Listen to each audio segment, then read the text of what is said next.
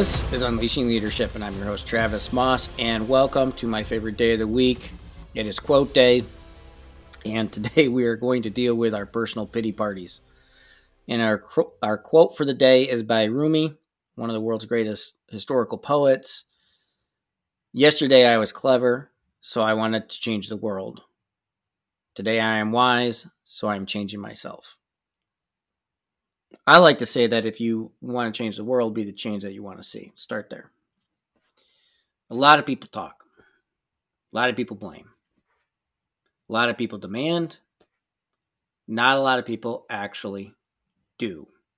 And fewer still are going to do something that has any kind of lasting significance. When we look around, it's easy to see the things that seem broken in the world. We have pollution, violence, addiction, fraud, poverty, anger, war, whatever. And it's easier still just to point the finger and say, those people over there, they are the problem. Those one percenters, those privileged people, those athletes, those millionaires, those people in charge, those millennials that don't want to work, those baby boomers who don't understand whatever group, whatever category you want to put into. It's really easy, isn't it, to wave the finger and say that group of people, that's the reason why. That's why we got the problems that we got. Whatever the problem is. Think about what bothers you about society today. Now think about whose fault is it? Tie back to the infinite game.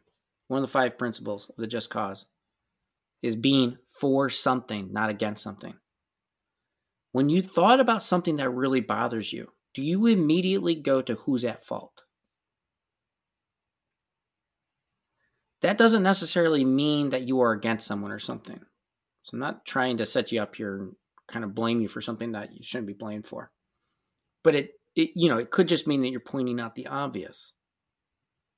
But it's what you do next. So you look at it, you kind of decipher it to yourself, and you say, this is the problem. This is kind of what the cause of the problem is. Do you think that you need to do something different?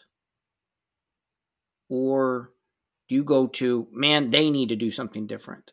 Or they just need to get out of the picture altogether, let the smart people come in and fix the problem. Free up some room for the for the ones of us who knows what's supposed to happen can happen. Do you look inward and do you think, man, what can I do to help this situation? What can I do? Type of control do I have? A lot of people talk about intolerance. They're intolerant.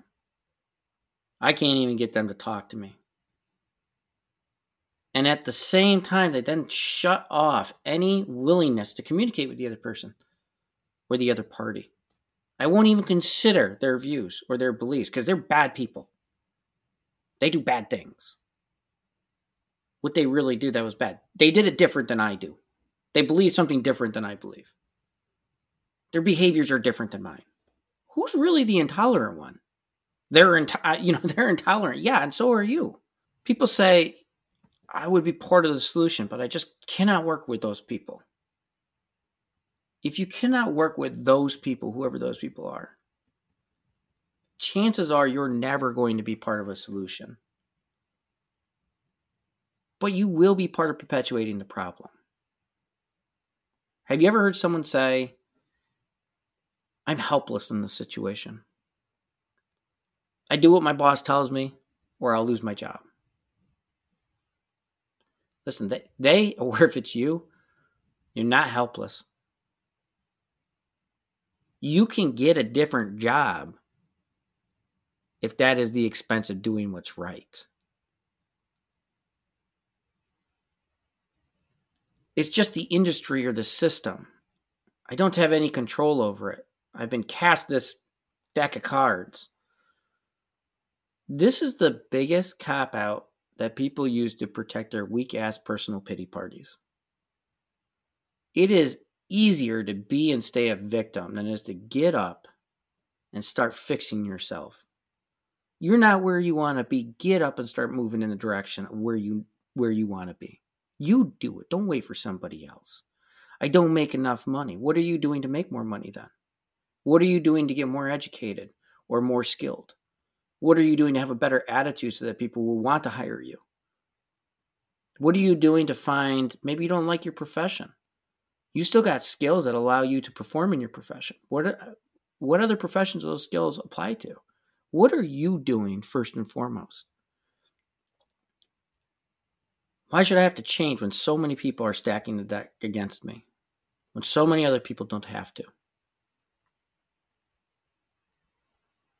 Well, if I want the world to be better, if I want those people around me to be better, who do I think is going to show them how to be better? Who's going to set the example? You can be that person. But you have to start with you before you can help anybody else.